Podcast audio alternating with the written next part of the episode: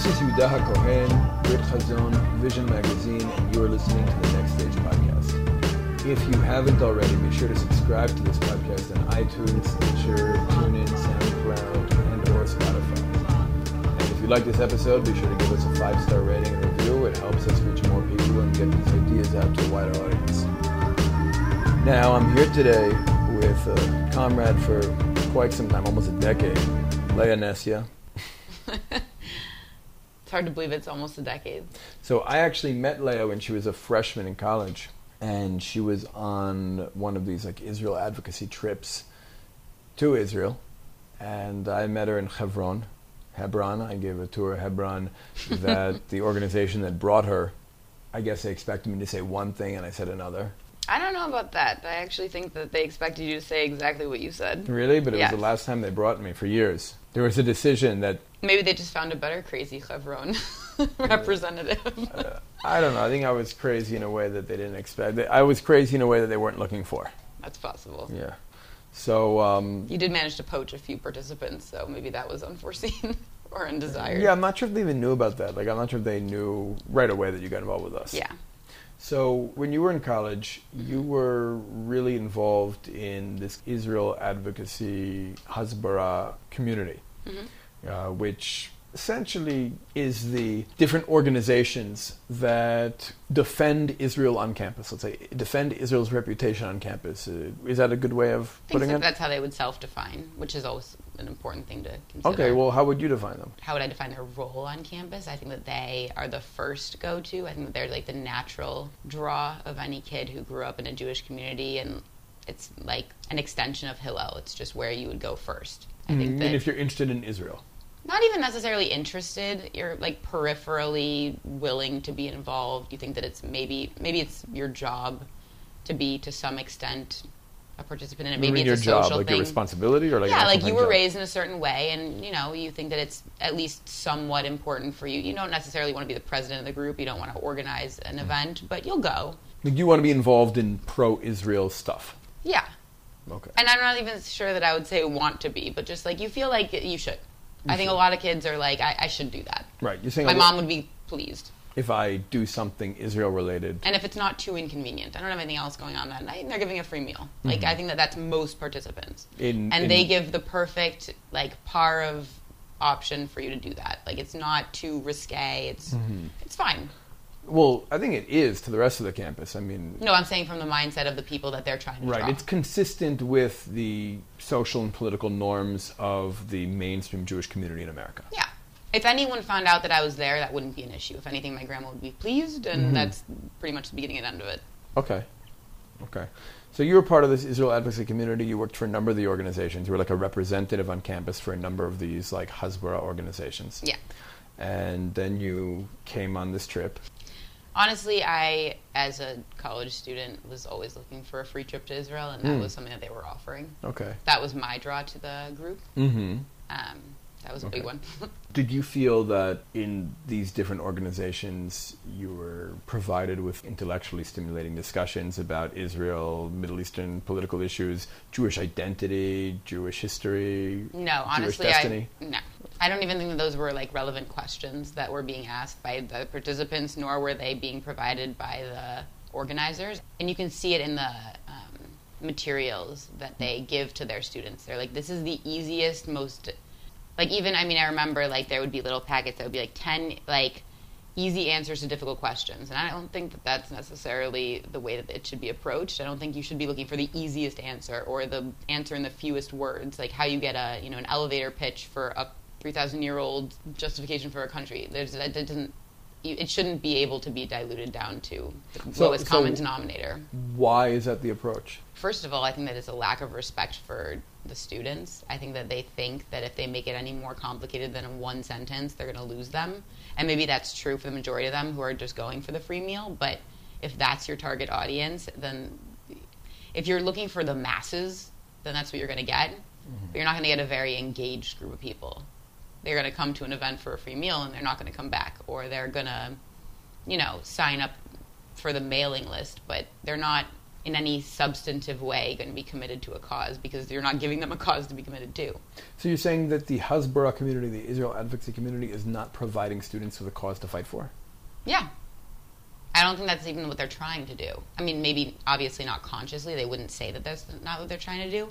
But I think that if you propose to them a more complex or nuanced ideology or foundation, they would say, no, we're going to lose the students. Like they're so preoccupied with getting the masses that they don't realize that what they're giving is so dense that even anyone with any interest in anything deeper is going to be so turned off by that that you're mm-hmm. losing the people who actually matter or who would be committed or who would be like passionate because there's nothing to be passionate about. It's so superficial. Well, I, I think what I see is them working to present Israel as a good guy in a G-rated movie. You know, and, and wanting to win over as many undecideds in the middle between the pro-Israel and pro-Palestinian communities through presenting Israel as a good guy in a G-rated movie.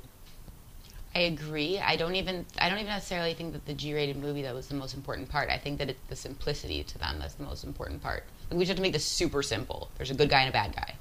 Yeah, like the bad guy's super violent, so maybe it's not even a G-rated movie. But like, the, and you don't think the pro-Palestinian community also simplifies it and just makes it a clear-cut good guy and bad guy? To be fair, I never worked for their organizations, but I I do think that they.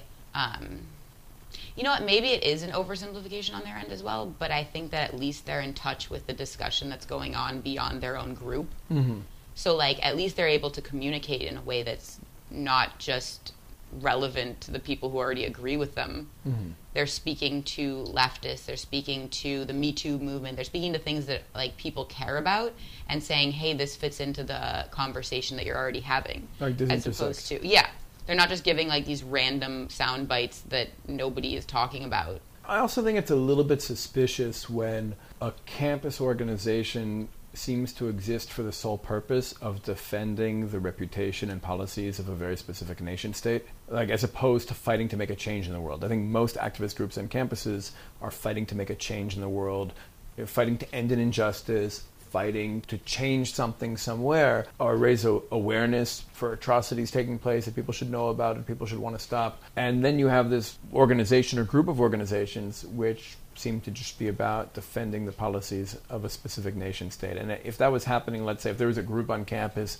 that was just trying to defend the reputation of South Korea, I would be very suspicious. I would just assume that they're agents of the South Korean state. And I think that a lot of people who are activists on campus see the Hasbara community and make the assumption that these are all, on some level, agents of the Israeli state. I think it's also like what I was saying, like in terms of fitting yourself into a discussion. For better or for worse, we live in a culture where like being the most offended often gets you points. Mm-hmm. Or being like the underdog gets you points, and they're easy points to get. And I think a lot of times it doesn't have a lot of substance behind it but I think that you do have to acknowledge the fact that that is the culture you're speaking of. So if, when you're saying like, no, no, it's fine, it's fine, let's keep it the way it is, you already sound a little suspicious to a group that's so inherently looking for who we can defend and who we can empower. Mm-hmm. What do you mean the way it is? You mean just like defending the status quo? Yeah.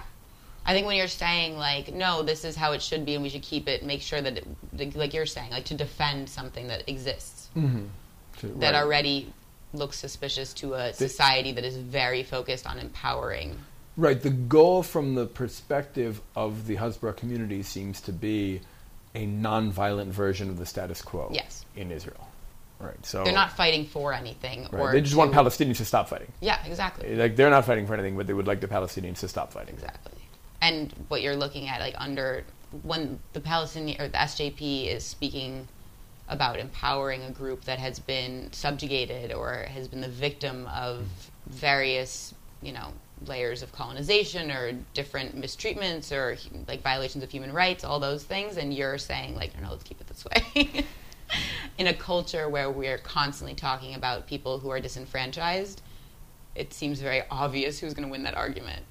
Right, but let's keep it this way. But look at our cherry tomatoes and look at. Uh, then that's what I, that's also what I mean by like you're speaking in this weird like sound bites that nobody cares about. Nobody's having that conversation. Nobody's saying like who made the best cherry tomato. Right. Like you're winning an argument that nobody's having.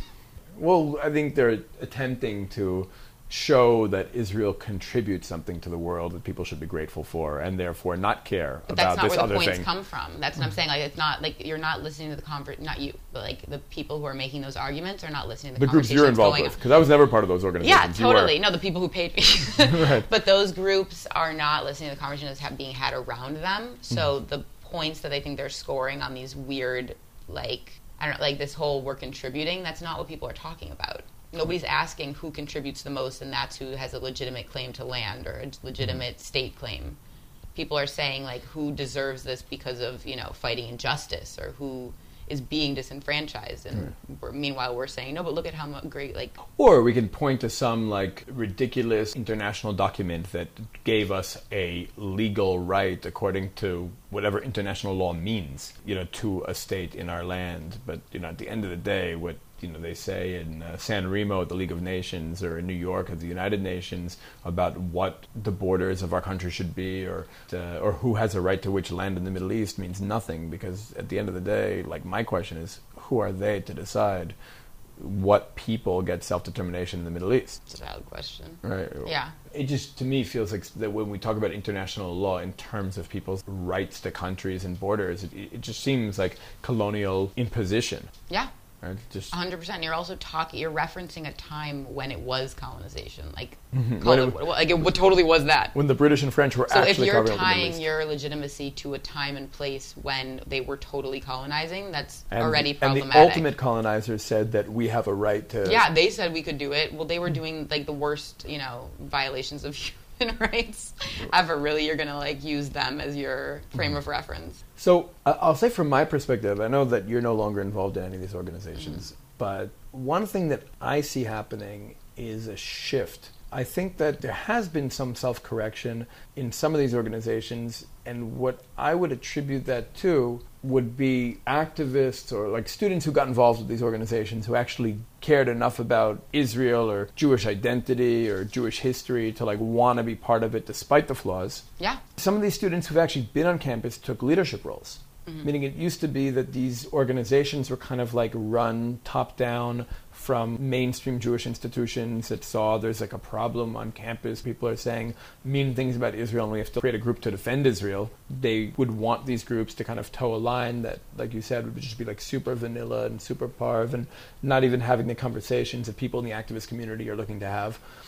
But once students are actually involved in this, you know, worked their way up the ladders of some of these organizations and attained positions of responsibility and had the experiences of being on campus and understand how irrelevant a lot of these talking points and messages were, I think there became a, a much more open approach and a larger willingness to explore some of the more difficult topics and have more nuanced conversations and to even take, you know, more critical look at certain issues.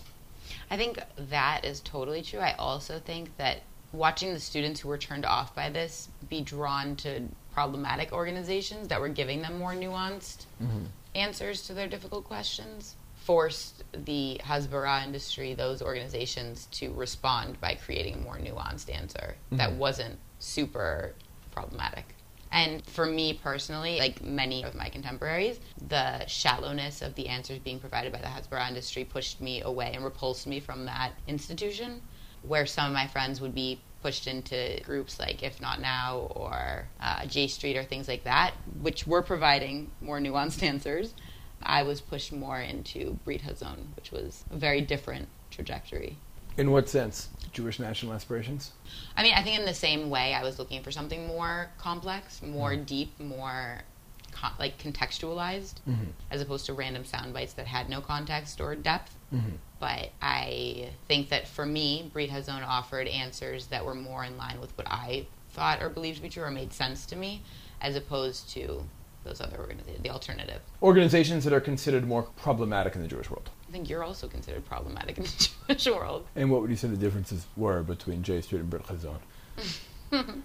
Well, actually, I think that it's interesting to look at the similarities that they do. On honestly, they they give more of an answer. They're willing to have difficult questions. Yes. Right, J Street is willing to have difficult discussions, although I think their conclusions are often vapid. No, I completely agree, and I think that if you look a little deeper, then they're not much more nuanced or in touch with a really sincere sense of Jewish history, Jewish identity, but they are willing to have difficult conversations. I'll Right. give them that. And I also think that more importantly, Brit Hazon and uh, J Street and the like are in touch with the conversation that's going on.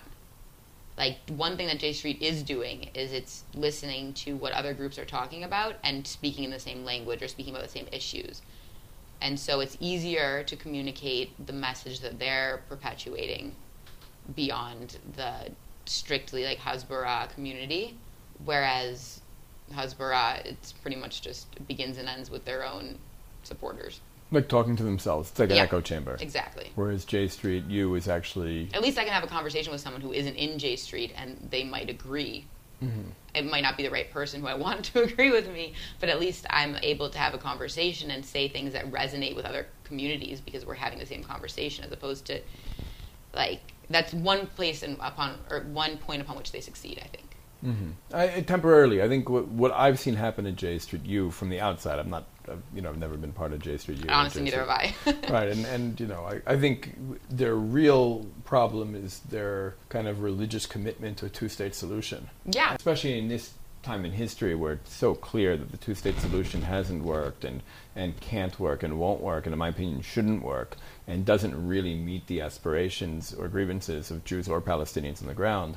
J Street seems to still be fanatically committed to this as a policy and the only policy that could work. You know, I've always had trouble looking at J Street as anything other than a Jewish mouthpiece for American policies in the Middle East. Totally, but I don't think that in every circle that's wrong. I think it, it's becoming increasingly unpopular, mm-hmm. but I still think that like there are definitely communities in which that point is okay and safe and like whatever to articulate. It, it's a little bit less ridiculous than the Hasbara. I mean, yes, than the Hasbara. Right. So, so I think a lot of people end up leaving J Street U. The people who like, you know, they go through J Street U. They're exposed to the Palestinian narrative. They see that the story is actually not a G-rated movie, and it's not just good Israelis against evil Palestinians. But once they become more engaged with Palestinians on the ground, they realize that this two-state solution isn't really going to work or help anyone. I think that when you're talking about on And then J Street doesn't have a place for them anymore. Like, meaning once once somebody is disillusioned, once a J Street U student is disillusioned with a two state solution, there's not really space for them anymore. No, that's totally true. I think though that we always have to remember that we're talking about campus Mm-hmm. students. They have a finite time that they're there, and they have a finite amount of time that they're willing to commit to this issue, and that's going to vary from person to person. So, like, if I'm willing, and also like what my aspirations are. Like, if I want to be a professional in many contexts, J Street is a safe place that I can put. Like, it's, I'm not embarrassed or concerned about having been associated with this organization. It seems to be in touch with American values. It seems to be Certainly um, American Middle East policies. Totally. So, like, if I am thinking I want to be a lawyer or a doctor, or an accountant, whatever, and I'm concerned that someone's going to Google my name or something, and I was associated with this organization, or I was even the president of this organization when I was on campus, that's fine. Like, I'm not worried about that. Whereas I think that if I'm more like you're saying, like I'm disillusioned by that, and I'm looking for something deeper and something a little, maybe even dare I say, radical um, or revolutionary, which I think some people are drawn to. That's a certain personality type already that you're like looking for something more. They might go to something like Brit Hazon. I think most people who get disillusioned with J Street end up going to organizations like If Not Now. Yeah, hundred percent. Right. But I think that once you join an if not now, first of all, you're a certain type of person who is looking for something more, and like, mm-hmm. like a lot of people are just satisfied, like, oh yeah, I didn't stay in the Hasbara, and like, and it's only four years that I'm there. I don't want to make this my career. I have other aspirations. I have a major. I have finals coming up. You know, those kind of things are going to take priority for most students. And feeling like I worked for justice peripherally while on campus and then got a job, that's usually enough for most people mm-hmm.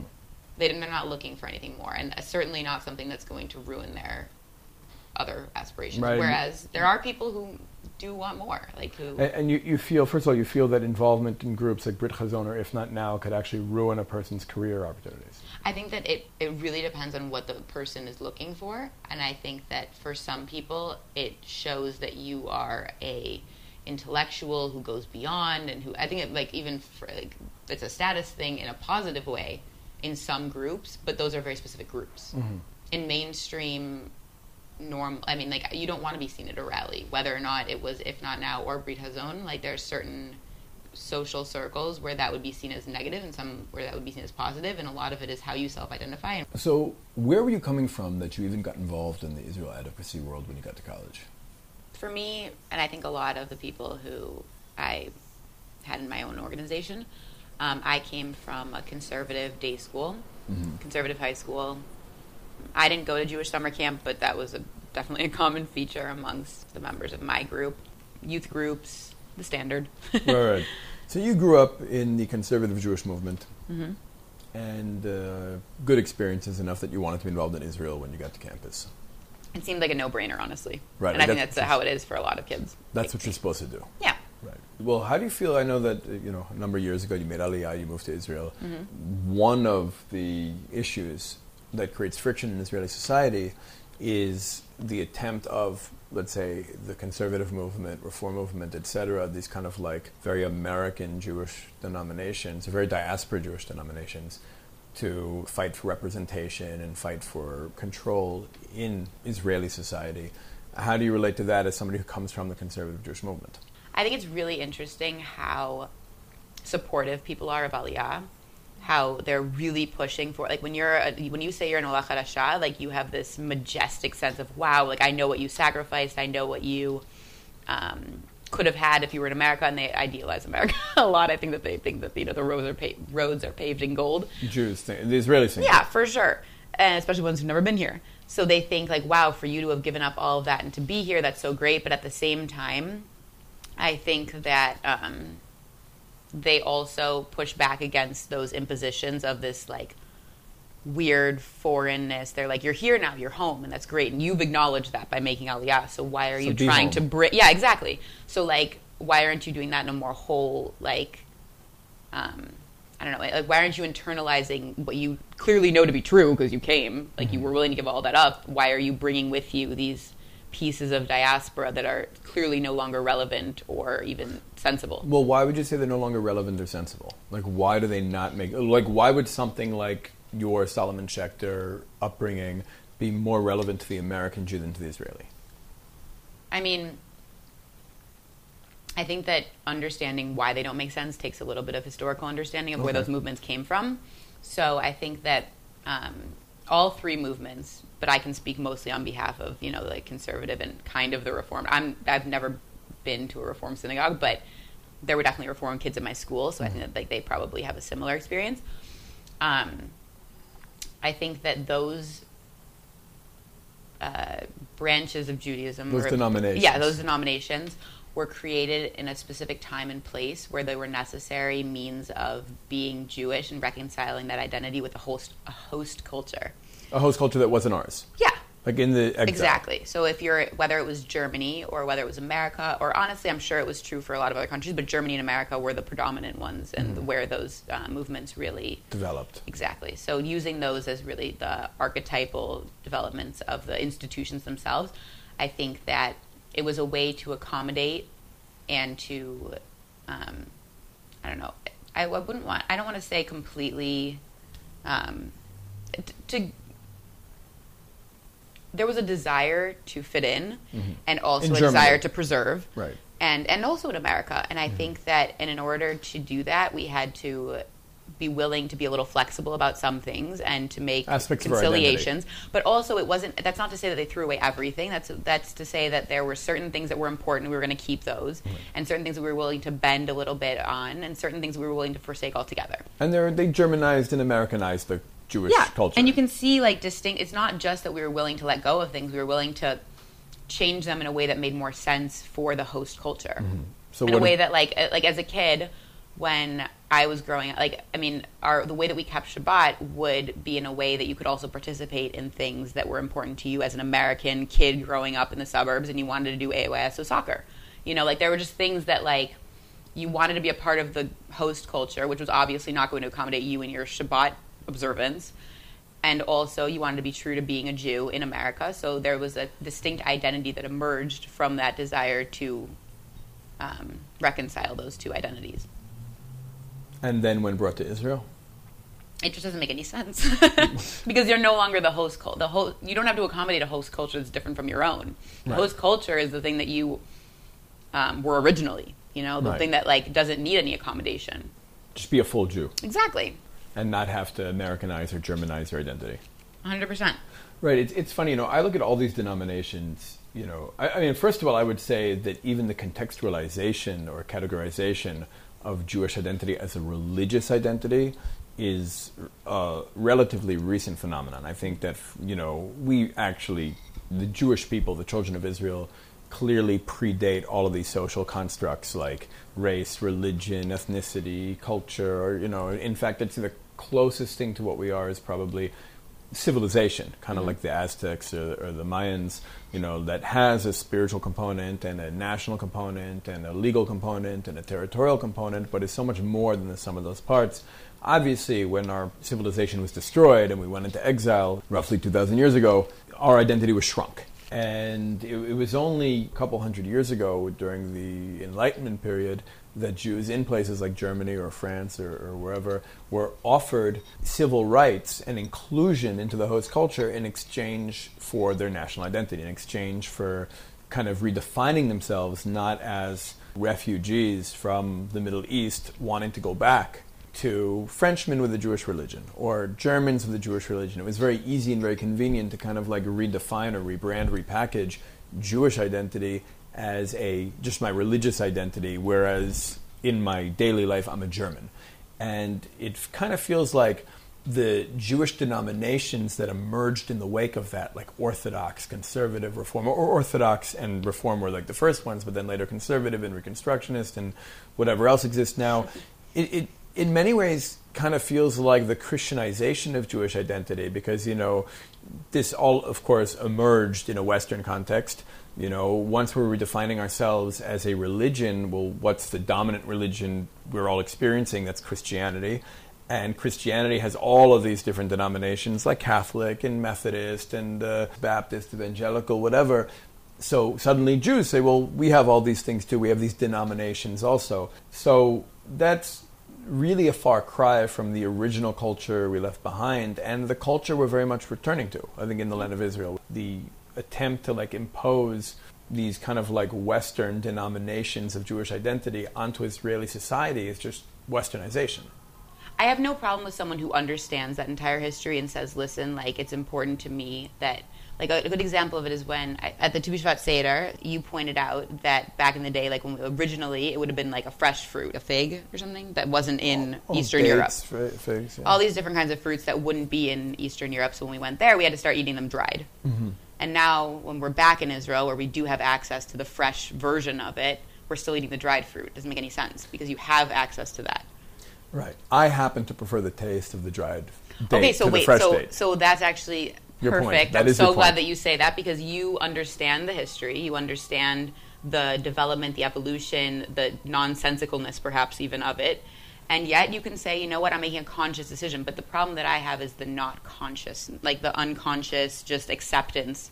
Saying this is what Jews always did, or this is the group that I've always been a part of since the beginning of time. That wasn't a group, you know what I mean? And you have to understand where your group comes from and what kinds of sacrifices were made in order to create that identity. And if you decide that that's important to me because it's like what makes me feel connected or it's what my family does or I feel like I'm being honest to the traditions that my parents, you know, instilled in me, whatever, that's fine. The same way that you can say I prefer the dried fruit. Mm-hmm. But just be honest about it and to understand where it came from. and not try to impose it on Israeli society in such a public way, like meaning even these fights over the Western Wall. Yeah, like understand your place and, and say that I have a place, or that in my home, you know, we're going to eat the dried fruit because that's what we prefer, or we're going to, you know, do the same things that my, you know, great great grandparents did in the shtetl, but understand that there's a reason that it happened in a shtetl, and understand where it came from. And, that don't- necessarily like healthy, vibrant Jewish national life. Yeah, and also that it doesn't necessarily belong in Israel, but you're bringing it there as someone who's coming to it.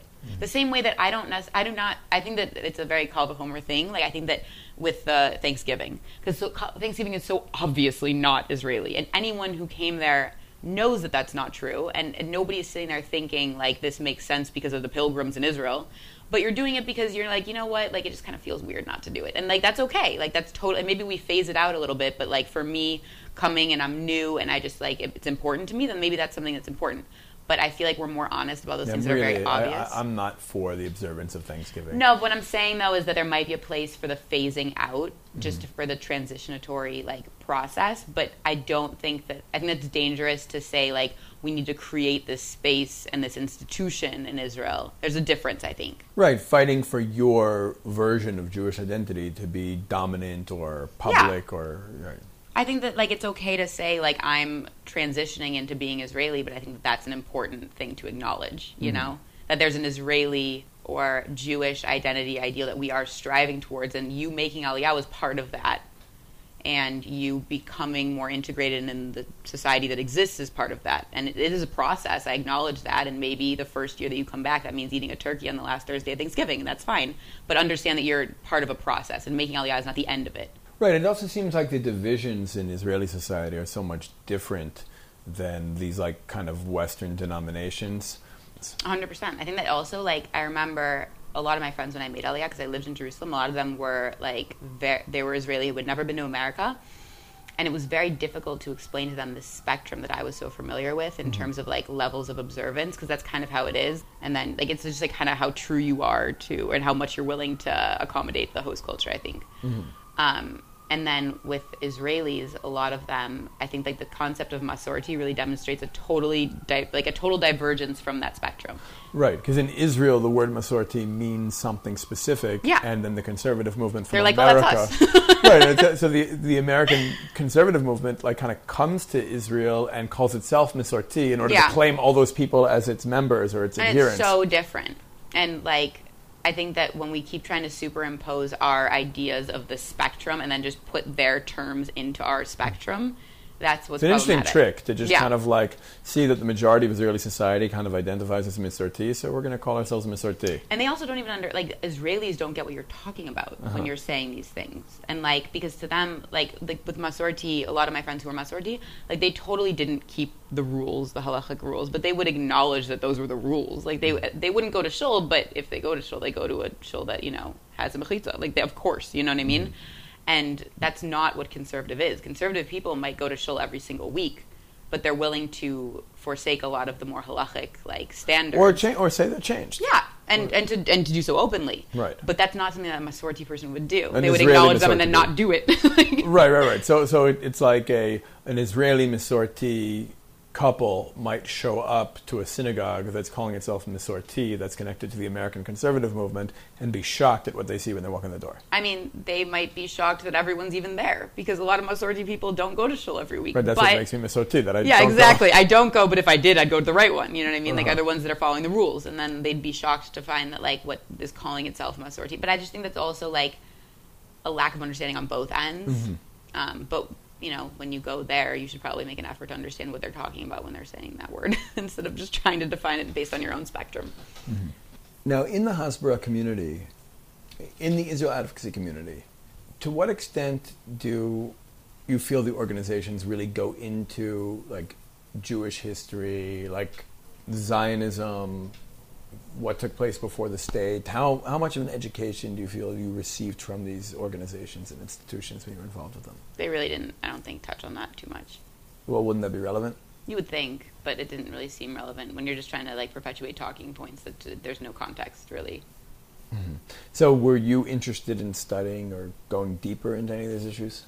I mean, I made Aliyah after graduation and got a master's degree in Israeli politics. You, got a, you have a master's So, degree now in. Israeli politics. Yes. Okay. from his, the from Hebrew University. From so yeah. university. Okay. So obviously, personally, I was interested, but I wouldn't say that's necessarily common. I Uh-huh. didn't have any, you know, classmates who came with me. So it's not that you feel that the Israel advocacy organizations are like lying about history; they just don't know it. They just don't talk about it. They just don't care. Yeah, it's just not They don't care. To teach it, I mean, they don't want to make it too complicated. They want to keep everything simple. Yes. Were there things that you learned in your master's program at Hebrew U that kind of debunked a lot of the Hasbara talking points that you had before that? No, we really did invent the cherry tomato. Okay, and that's they weren't. They weren't like they were just isolated facts that were irrelevant. I don't think it ever came up the cherry tomato at Hebrew University. Nobody cares and Uh-huh. is aware of that. But like they weren't debunked. I wouldn't say. I don't know. I guess I just find it hard to believe that these organizations don't go into like at least a very simplistic you know G-rated version of Israeli history. They might give you the points like when a lot of it's like responsive. Mm-hmm. So they'll say like when a Palestinian tells you that you know he has a claim to the land because of X, Y, and Z, you should tell them all about the Balfour Declaration. Like they would say something like that. About this British Yeah, imperialist exactly. who decided to gift us a state. Hundred percent. Or they would say steer clear of this one because that one, you know, was not a great day for us. Like they, I mean, they would contextualize it in a way as a response, but not in a way like here's a holistic story of your own like, people. A, a timeline of like who Herzl was and you know when we fought the British. It or- probably varies from organization to organization. I would Right. say. Like, I don't want to speak on behalf of all of them and say nobody ever mentioned it. I'm just saying that like that's Right. not the point. The point is like we don't want to make it too complicated. Here are some things that might come up, and here's how you defend yourself against those accusations. said the Hasbara community wasn't for you, although you had positions with different organizations and free trips Yeah. and you know all of the all of the trimmings of the like organized Jewish community, kind of like throwing money at like campuses. But you made a conscious decision to go to Brit Chazon, to, to get involved in, in this work. So why, what drew you? I mean, I could talk about the first time that we met and like mm-hmm. what it was that you had said because you were brought onto my trip mm-hmm. as like the crazy radical Chevron settler with the big kippah and the crazy thoughts and like oh my god, like look at what exists because they like to say that they show you to a wide spectrum of different viewpoints. And in so doing they are suggesting that there's a crazy radical you know side and there's a on, on probably on both ends. Mm-hmm. And you were brought to represent that Okay. Was I the only person brought to represent that, or they had a few? I don't remember. This was like Okay. 10 years ago. Right, right, right. Um, you were the only one that I friended on Facebook, if that means anything to you. Okay. Um, I remember that being in Chevron and like hearing what was supposed to be a radical, crazy person. Perspective. um, there were certain points I think that you had that resonated with me, and I think that it probably was true for a couple other participants. Um, so where people, and I think that like when you're itching for a, a deeper answer to hard questions, your antennae are like, you know, searching for those kinds of more nuanced ideas. And when you gave it, I wanted to hear more. And I think that the same thing could have happened for other students when they heard from, you know, an IfNotNow speaker, if they were looking for something deeper. But I think that those kinds of speakers are offering that. But you hmm. have to be listening for it. Okay. And a lot of the students on your trip weren't listening for it. No. They were willing to accept you as the, crazy radical. The way I was, and that's Yeah. how I was contextualized. Totally. Mm-hmm. And I, yeah, I think that that would be very easy to be like, okay, like we're going in because that's how it was framed. You know, like the same, the way that you're framed, I think puts people in a certain mentality of like, this is how I'm supposed to hear what he's saying. And then every point that you said after they had introduced you as such was obviously going to fall within that context. Mm-hmm. I didn't realize I was introduced as anything. You know. I mean, when you go to Hebron, there are also like aside from just the fact that you are introduced that way, I think that putting you in that city where there are all these like new security concerns that are presented, where there are visceral senses of tension and heightened mm-hmm. concern, regard, like all those things, having you be there, like you were put there on purpose like your crazy kippah looks crazier when it's up again like when it's put in this like visually tense context Right. it had you been in the Beit Knesset, it would have been different. You know what I mean? Not in the Beit Knesset in Hebron, but like if you like had been, or if you had been in like the conference room at our hotel, like it would have been different. Mm-hmm. There's a reason they put you there, and so aside from just introducing you as such, like we got there on a bulletproof bus. Like you know what I mean? There are all these different subtle indications of how you're supposed to be digested. Yeah, I suppose, and you know, so it's nice that you reached out afterwards, got involved. Yeah, no, I think that it, you have to be listening though for those things and looking for them in order to find meaning in them or to find significance in them and to not just dismiss them as further indications. You're saying the deck was stacked against me. Yes, I am definitely saying that, but I also think that it makes it easy for those people who are satisfied with the Hasbara industry to mm-hmm. dismiss you mm-hmm. as being what they wanted you to be seen as. So they can be the good guys. They get to be the moderate Jews. Yeah, and th- there's a reason they put you on there. I mean, it does give weight, or it gives like, I don't know, credibility to their organization to say we look at how many different viewpoints we show, but how much credibility is that when you're showing them this viewpoint in the context of look how crazy this viewpoint is? It's funny. So the last time, you know, So when I spoke to your group, Yeah. this is like 2011, spoke to your group in Hebron, I must have said something. Well, I must have said something that lit a fire in you, but I also said something. It might have been the same something that caused them not to bring me back to speak again. Like it was, I was kind of like banned from that organization until recently, where I think there was a leadership turnover, uh, and suddenly it was like okay now because he's saying something valuable that students need to hear. So I think there is an increased awareness. I think the things that made me scary to a lot of these organizations ten years ago are now giving me some kind of value. Because Well, maybe they're seeing that what they were doing wasn't working. Right, and that might be part of the like leadership turnover. People who were involved as students on campuses having to actually engage with other students and, and, and have these conversations realize that they weren't being well equipped, whereas they see people like you, or you know, who Yeah. were on campus representing us, being better at it. not only that but also like i think it's really i remember when i even when i was on campus and it's kind of your job when you're the president of the organization or an employee of one of these institutions to find the next one and it was very hard to find a student who was willing to say the silly things that they were making me say. Mm-hmm. and i'm paying them to say it. Like and they don't even want to do it for money. Like that's not a good sign. Like, what kind of silly things do they make you say? like when people are talking about like you know tremendous violations of human rights and violations of international law and things like that and i have to because i'm being paid to talk about the cherry tomato. Like it's embarrassing. Like i'd rather not. And like there's a certain amount of like i'm on a college campus and yeah i'm broke and willing to do a lot for a free meal but it's embarrassing and also like it's social suicide. Like i would honestly i would invite like my parents or friends from high school before i would invite my college friends to the events that i was forced to put on because god forbid someone should know that like i'm doing this silly event. Like it's embarrassing. It's embarrassing just with the activist community or anyone. probably both because it's goofy.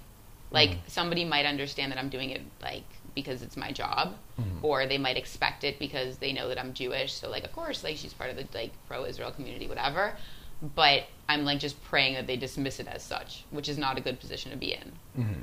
God forbid they should think that i really think that this is like a good position to hold you know? Wow. And i think that's how a lot of the students felt and i was willing to do it which is more than i can say for other students mm-hmm. So it could be that now the Israel advocacy community is self-correcting and Well, if I was a campus coordinator now, which I'm not, but if I was a campus coordinator, I certainly wouldn't suggest, not only because it doesn't work, but also because I understand the position that you're asking your students to be in. And also, you're asking them to be very disingenuous and, like, knowingly so. So, like, what are the chances that beyond the time that you're paying them to do it, they're going to keep feeling this way? Mm-hmm. If anything, they're going to have a salty taste in their mouth from having had to do this silly or fulfill this silly position and never providing them with something more substantial. Right. So maybe that's what's missing. I mean, ultimately, that is what's missing because a lot of the shallow and irrelevant talking points might be symptoms of a lack of actual substance, a lack of actual like thinking. What are the goals of Jewish history? What are we fighting for? What are the challenges confronting the Jewish people today?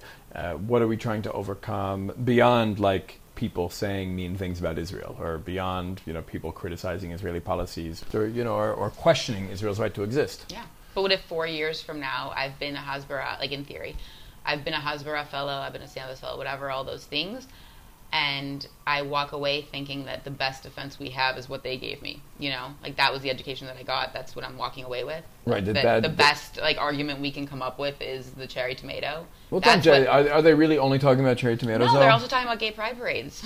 uh-huh. And like, if that's not only what we're saying that these students should say to other people, but what, what we're communicating to them is our best argument, they're walking away thinking that that's the most, I don't know, the most legitimizing feature of Israel is the fact that they contributed to, you know, making a really small tomato. Don't th- I mean? I'm sure that these organizations. I've seen that these organizations do actually talk about the conflict. Do actually talk about. You I know, think they very feel. I mean, and it might have changed. I'm sure it has in the, mm-hmm. since the ten years ago that I was filling this position. But I mean, when we would talk about things that were related to human rights, it would be very removed from the conflict. It would be like, yeah, but look, like gay people have rights here, or look, like we had a female prime minister before, like, like those kinds of things, and that's great. nothing with But it has nothing to do with what we're talking about, you know. And you're not empowering anyone new. You're just saying, look what we did. Mm-hmm. You're not fighting for justice. You're not fighting for anything, really. You're just saying, like, we deserve to exist because of this thing that we did. That's not the conversation that people are having. Okay, is there any advice you would give to people who want to fight for Israel on campus and, and need an outlet? I would say that it's the, the truly tragic aspect of this entire thing is that like I said, you're walking away thinking this is the best argument we have, and that's just not the case. Like the Jewish, the story of Jewish history is a really amazing one, and you're missing it by focusing on these weird things that you've decided are important, and it, you're suggesting that that's the crux of the matter when it's totally not. You're missing so much. So I think that if someone was looking for more, um, I would suggest just educating yourself about Jewish history and identity beyond those talking points because there is a really great history and story to be learned. And that we can participate in. Yeah. Like, meaning that we actually are living in one of the most amazing and climactic chapters of Yeah, Jewish history. like I said, you don't have to focus on what we've done so far to legitimize ourselves. You can talk about also the justice that we are fighting for. Mm-hmm. But you have to also believe it. I think that you all like that's a super important point. Like I didn't care about the. Uh, this is gonna sound that was that was gonna, that sentence was gonna end poorly, but not to say I don't care about gay rights, but that wasn't something that I personally was like thinking is a legitimizing point for the state of Israel. And so when I'm saying it, I'm saying it kind of tongue in cheek. Like I know that this is like I'm regurgitating talking points. And I think that one of the values of knowing the story and knowing the history and being excited about the prospects of future achievements, it comes across as sincere because it is. Because you are excited about it, because you've internalized it. And I don't think you need talking points when you've internalized the story.